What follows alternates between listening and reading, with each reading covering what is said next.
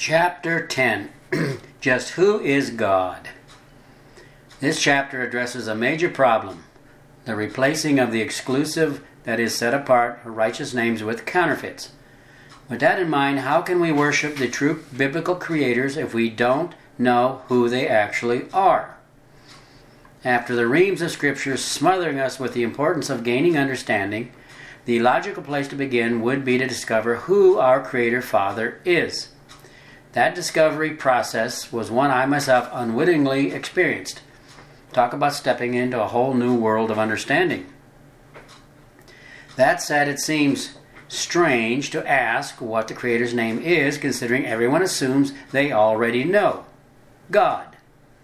Everyone talks of this one called God as if that's his name. But therein stands the white elephant in the room. How foolish have we been to accept this generic title, God, as the Creator's name? How is it he doesn't have an actual personal name?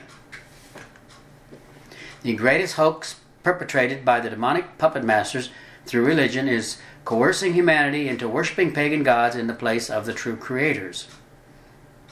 Growing up in a church called Church of God, I was conditioned to believe the name of our Creator was God. That wasn't a problem until reading about a Muslim man with a knife attacking a French Jew coming out of a synagogue exclaiming, "God is great." Suddenly it struck me, my belief in the Creator's name is God, that was a real problem. How was it this murderous Muslim man also believes in and worships the same deity named God as do me and my church? Is there not a problem with worshiping the same deity named God as the man whose heart is full of hate and murder? With that thought in mind, how does it work for opposite sides in a war to both expect the same deity named God to answer prayers in their favor, that is, to win? If both sides are worshiping the same deity called God, how could he favor either? While pondering this spiritual quandary, it came to me there could be a conversation between a Muslim, a Jew, a Protestant, a Catholic, and a Mormon about God, with all being in perfect agreement that God is the true deity that whom they all serve. But how confusing is that? Considering all the groups just mentioned have insurmountable differences, agreeing on virtually nothing, how can their claim to be worshiping the same deity, that is. God, be remotely possible? Just to show how silly that idea is, people make the incredibly redundant statement, God is God. Let's be honest. Using God as a definitive title, a definitive title as a name, is no different from saying governor is governor, or president is president, or senator is senator. How silly, but this analogy brings us to the heart of the problem. All this confusion has been generated by erroneously using a generic title as a name. With the multiplicity of gods worshipped, the only way to avoid such confusion is obviously to use personal names. Using this title, God, as a name creates another problem in Scripture, considering it's used to describe angels, demons, idols, men, and of course, pagan gods. Of course, that's not to mention how it's been erroneously applied to Father Creator as well. In fact, the first commandment confirms the fact that God and Lord is only a title, not a name, where we're told, "You shall have no other gods." Obviously, there are other gods who also have personal names. Consequently, using that generic title as a name for the Creator has reduced Christianity and other religions to utter nonsense. After all, many Native American Indian tribes, such as the Pomos, believe God is an animal. Is the God most of the world worships an animal? But then First Corinthians eight five states, "For there are many called gods," or God, "whether in heaven or on earth." Can we honestly believe the Almighty Creator has no problem with sharing his title and or name with idols and pagan animal gods? Once in a discussion with a young Protestant man, I asked him if he believed there was only one God. His answer, of course, was yes. I then asked him what that one God's name was, that is, besides God. Naturally, he couldn't tell me. The problem with virtually all good Protestants is they believe in three gods in one, the Trinity. So to use a personal name for their one God while believing in multiple gods in one is a significant quandary. In lieu of that conundrum, Psalm nine ten tells us, and those who know your name, and it does not say names or titles, those who know your name will put their trust in you, for you, Yahweh, that's the Hebrew name he gave Moses, have not forsaken those who seek you. Most people believe it really doesn't matter what the Creator's name is, because God, the one they believe is Creator, knows those who worship Him no matter what name or title they use. After all, isn't it all in how we worship Him, not what we call Him? But to illustrate just how ridiculous that notion is, all you have to do is call your mate by someone else's name, especially in an intimate moment, and see what happens. If it's offensive to us, just how much more of an insult is it to the honor of the Supreme Creator of the universe? After all, would you dare go before a king who's nothing compared to the Creator of the universe and call him just any generic name you feel? Like, dude? Talk about a quick way to lose your head. Obviously, addressing the Creator of the universe with whatever name we feel is, feel is incredibly disrespectful and so foolishly presumptuous. The bottom line is, the Creator's name is unique because of what and who He is. Actually, the Old Testament scriptures tell us His name is Kodesh. That's the Hebrew word incorrectly translated holy, which means set apart or exclusive. In fact, Yahweh declares His name is a name above all names and always will be. The fact His name is exclusive and set apart, He can never share His name in any way or with anyone except His own children.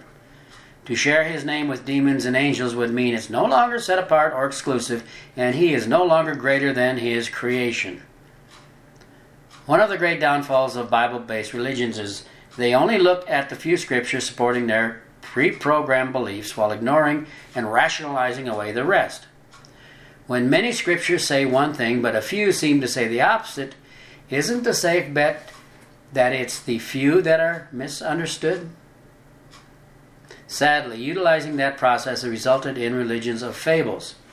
But then that's exactly what Yahweh foretold in the name of in time of Ezekiel. In chapter thirteen and verse eight, we find this dire proclamation.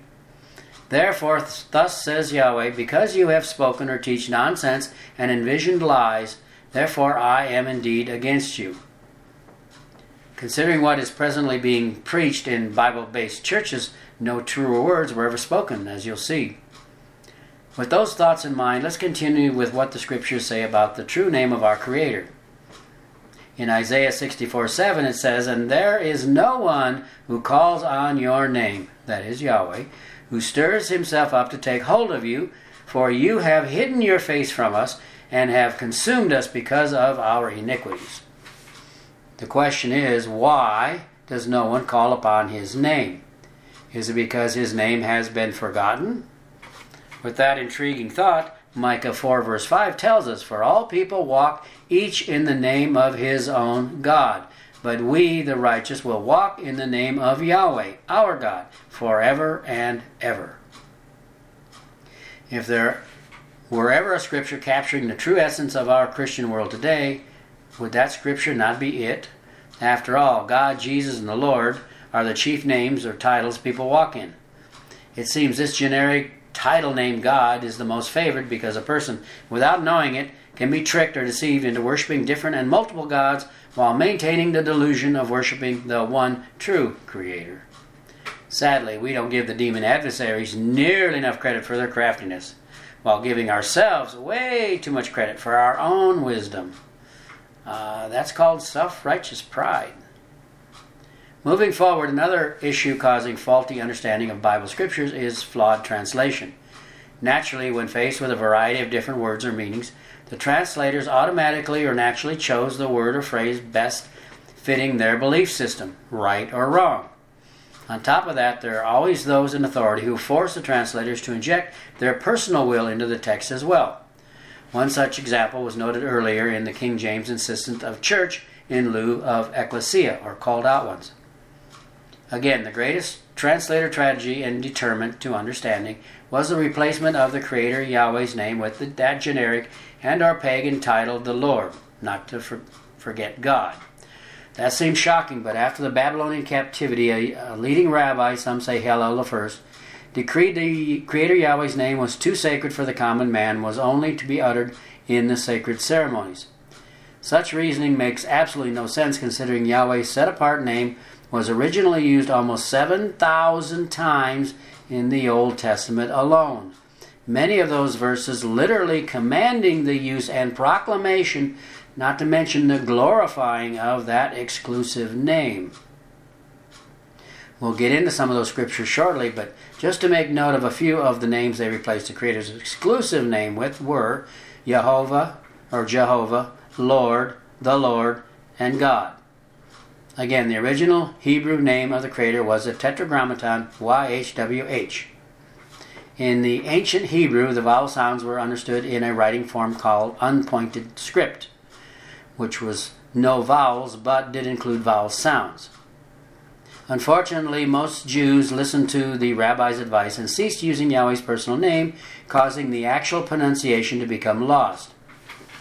But according to the modern Judaica Encyclopedia, the true pronunci- pronunciation of the name Yahweh was never completely lost. In fact, several early Greek writers of the Christian church testified the Father Creator's name was indeed pronounced Yahweh. But getting back to the translators adding insult to injury, they translated the original Hebrew into Greek and English, but left most of the names in the transliterated form. But when it came to the set-apart sacred name of Yahweh and His Son, they strangely felt the need to completely change them. What does that tell us? What or who do you suppose possessed the translators to believe they had the right to do this? Why did they not leave the sacred names alone, or at least just transliterate them into English letters, the way they did most Old Testament names? Well, we have a strong hint of who in Jerome's translating of the Hebrew and Aramaic and Greek into Latin. In his memoirs, he claims a divine epiphany urged him to change the name Hillel, which means God of Death, that is the dragon, to Lucifer, which means Lightbringer. So, as Second Corinthians eleven fourteen proclaimed, for Satan himself transforms himself into an angel of light. Well, that is exactly what he or it did with Jerome. How amazing that to this day people are still calling the dragon God of Death and angel of light, Lucifer. Aside from the dishonoring problem of changing the exclusive personal names to the generic and or pagan titles, resulting in a massive loss of understanding, the readers of Scripture have no idea exactly who is being referred to in a given passage. The generic title, Lord or God, could be anything or anyone, an angel, a demon, or even a man. Lord is only a title of someone in authority over someone else, like all the English lords. By changing and or substituting the sacred names, the Bible became a vastly different book. After all, if you took a history book, which the Bible very much is, and changed all the chief name, names and or titles, would it not be reduced to mostly nonsense? That said, if someone had an agenda to erase Yahweh and His Son's names from mankind's memories, what better way? In fact, Bible scriptures predicted Yahweh's people would do that very thing, quite literally causing His people to forget His and His Son's name. Again, all through the Old Testament, the Israelites kept falling into the worship of pagan gods such as Baal, that is the Lord, or Baal Gad, which is Lord God, and again to be enslaved by their enemies for doing so. They would endure great suffering until they would finally acknowledge their deviant behavior, repent, and return to Yahweh. The most loved of three primary pagan gods, the was the son of the Canaanite father, God Baal. The Lord, oh yeah, the Lord. Second was El, or Elohim, that is God the Father. And third was El's consort, Ashereth, or Astarte, with our modern version being Mary and Child. But how amazing to see the names of the pagan gods modern Israel is using are the same as our ancient forefathers, only with a fourth Greek god added, which is Jesus Christ. To bring this chapter to a close, a couple scriptures in Malachi one really bring this subject into clear perspective. It says there, a son, like Yeshua, honors his father, and a servant his master. If then I am the father, where is my honor? If I am a master, where is my reverence, says Yahweh, to you priests who despise my name? Yet you say, in what way have we despised your name? Then in chapter two, verse one, he says, and now, O priest, this commandment is for you. If you will not hear, and if you'll not take it to heart, to give glory to my name, says Yahweh, I will send a curse upon you. I will curse your blessings. Yes, I have cursed them already, because you do not take it to heart.